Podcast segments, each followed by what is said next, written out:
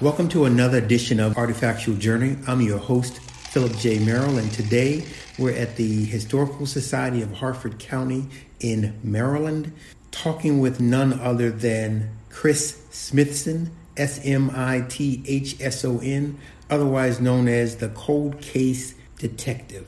Welcome to our show, Chris. Thank you for inviting me. It's always a pleasure to talk to someone that is deeply entrenched in research as you are. We're honored to be at your home base here in Harford County at the Historical Society.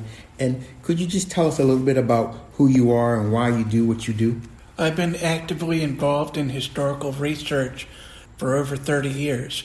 Currently, I serve as the registrar of the Maryland Society Sons of the American Revolution and I do historical research professionally. I volunteer here at the Historical Society. I've been a member here for 25 years. Wow, that's a mouthful. And I understand that you've helped some African Americans with regard to the Sons of. Uh, could you say that? I can't even get it out. Help me out. Help me out, Chris. Help me out. Help me out. I have helped several uh, African Americans apply for membership in the Sons of American Revolution in numerous states. We have uh, several members here in the Maryland Society. Could you give us a couple of those names, please? We have uh, the stepfather of the famous uh, Reginald Lewis. Reginald F. Lewis of the Museum fame, that name? Correct. Billionaire? Um, correct. His stepfather, the late Jean Fugett Sr., also his half brother, Jean Fugett Jr., former NFL player and Correct. prominent attorney. Correct. You helped that family? I know them personally. You walked them through with your research process? I, I, I had to sign the application. Oh, you going with your bad self. So Who knew? Who knew? Keep yeah, going. That's I- great. we also have some members that were here that were actually lived in Texas. They were actually African American and descended from a white man who, in the Reconstruction of the South, was going around Wharton, Texas, with an African American woman walking around Wharton, Texas in 1870. And we were able to trace their lineage back to someone who served in the American Revolution. My goodness. So, in other words, you're the go to man. So, you, you're pretty important, huh? Yeah. You're, you're hot stuff. I, I try to keep it low key. Well, from this day forward, we want to make you hot stuff and get you, instead of being low key, we want you to be the go to man because there's so much interest in connecting the dots. And it appears that you have the skill set and the passion. I think you're onto something. And that's why we're here. So, this podcast is really supposed to be about the infamous Johns Hopkins Hospital in historic East Baltimore. But I just want to say that before we could talk about Johns Hopkins Hospital, we get to meet the cold case detective under a different topic, such as the Negro history detective, which is one of my aliases. And we were researching a situation connected to New York, Cecil County, Maryland, and Harford County. We come in with the guru of Cecil and Harford County historian and good friend Mike Dixon to meet with the cold case detective.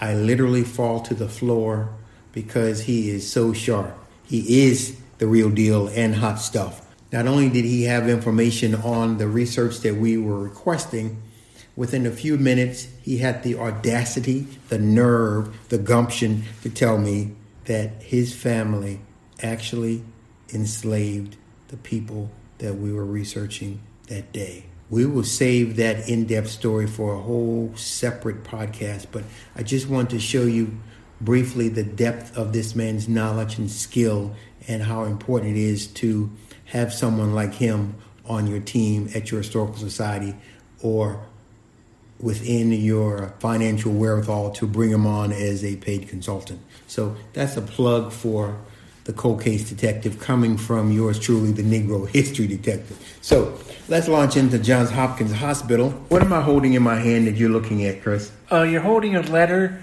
dated July 31st, 1940, coming from the Johns Hopkins Hospital. And we pulled this from the Nanny Jack and Company archive because the concept of our podcast is to have an artifact that we briefly talk about that segues us to the guest and their conversation. And your conversation in a moment is going to move deeper into Johns Hopkins Hospital.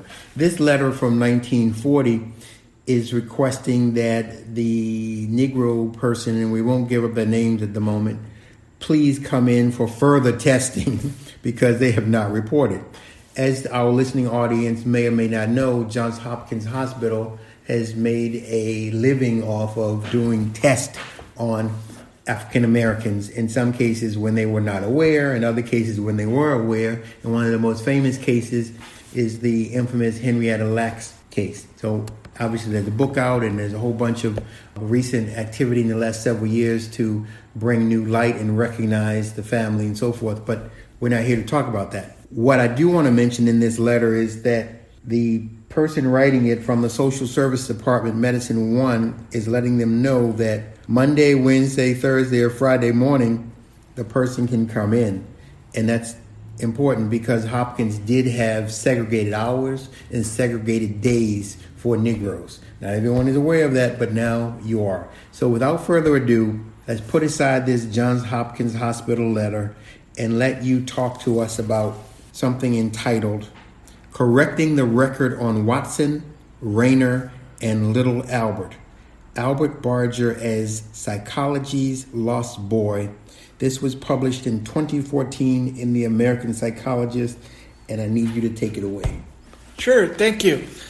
In previous articles that has been written on this subject, this dealt with a case where a child was used as a test rabbit at Hopkins under the study of Dr. John Watson, who was doing test studies on infants to see if they had phobias. The mother of the child had put the child in the study and then abruptly took them out. Mm-hmm. After that, they do not know what happened to the child. All they have is there today there's YouTube videos with this child and it's labeled little Albert and for the last almost a hundred years they were trying to identify whatever happened to that child did he later have phobias? And eventually, what happened to him throughout his life? In 2014, I was contacted by Dr. Russell Powell of uh, MacEwan University in Alberta, Canada, to figure out the whereabouts of a woman named Pearl Barger.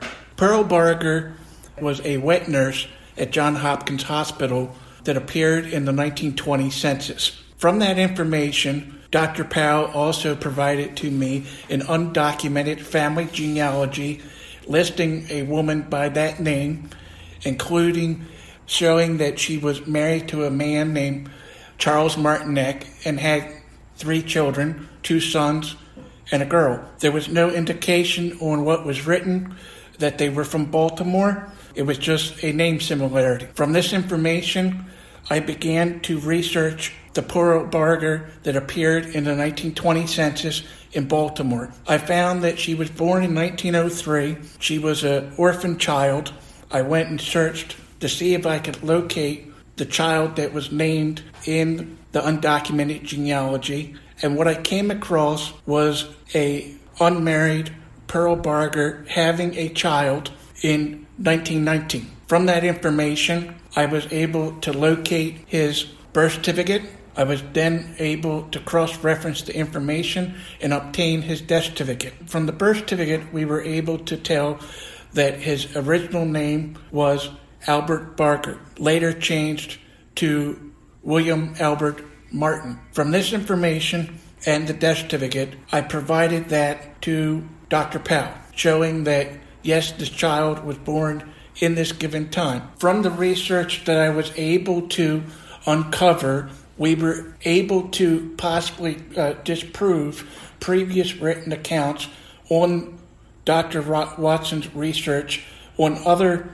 test subjects. There was another test subject that was identified, Douglas Merritte, and from the research that I found on this infant, who was later identified as William Albert Martin, that he is another possible candidate.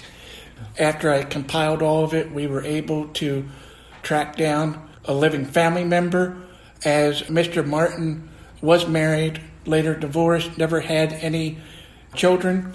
We were able to track down a family member and get her consent to open Mr. Martin's records. Could I interject for a moment? When you were able to talk with the family member, Was she aware of all of this or, or not? No, she had no clue.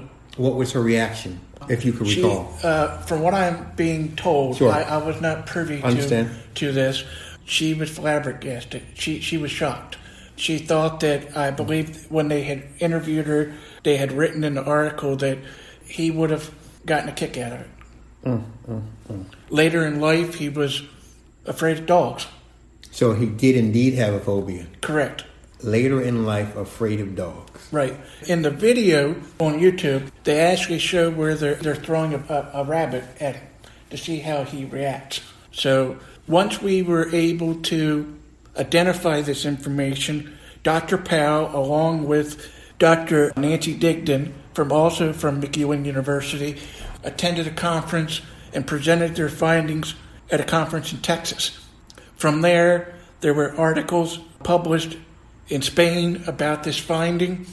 Later, it was picked up by another person who wrote an article in the Chronicle of Higher Education. So was- this, this story is growing legs, in other Yes. words. It's going global. Um, it, it- it's, it's- taking off. Correct. It's kicking off. I was interviewed by the author of the article in the Chronicle of Higher Education. There was also some video and some YouTube stuff and some other things that were added, some pictures and other things that were added to that article. So, in the end, I, I learned I'm going to be in textbooks for the rest of my life.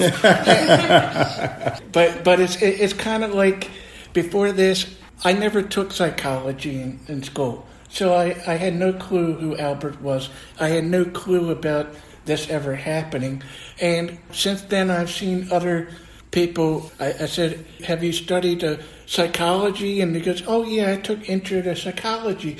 And I said. Do you happen to remember reading about this in class? And I had I had one individual say, "Oh yes, I do." I said, "Well, you need to look at the new textbook that has my name in there."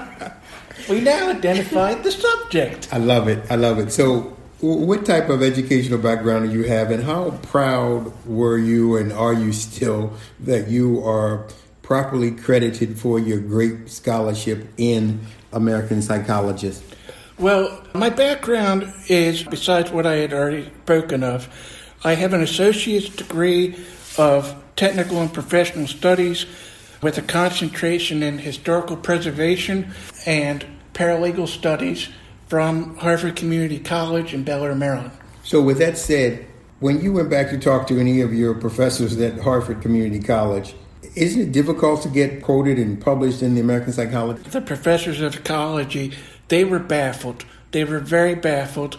I kind of like handed it to them, didn't say anything, and and goes. They were probably more shocked than anything, and it's like they were passing it around to the deans. No, and it goes, and the the comment that I received was, "I have a PhD, and I can't even get anything published in there." So, and later I found out that my picture, uh, everybody that gets something published in the in this journal, their their picture of themselves is included. So to me, it's kind of like, okay, well, I, I, I tried to keep it under wraps of what was going on until it was done and over with. So it was later they published a small article in the magazine for the members of the Sons of American Revolution. So they published uh, about the research that I had done, and after that issue had came out, it only comes out four times a year. Next thing you know, I hear this. Why did you tell me? Right, I right, said, exactly. well, there, there's You never asked. and I said, there's some things that are left unsaid. I love it. I love it. I love it. So, really, as I stated early in the podcast, you are hot stuff. You are Mr. Big Stuff. And I just think that this is the beginning of your name being published in first class, first rate projects because we have big plans and high hopes for working with Chris Smithson in uncovering and solving some unbelievable, equally as phenomenal cases but more so tied into the African American experience. So, as we wrap up this edition of Artifactual Journey, I just want to say that it's always a pleasure to be in the presence of someone as gifted, as passionate, and as determined and skilled as Christopher Smithson.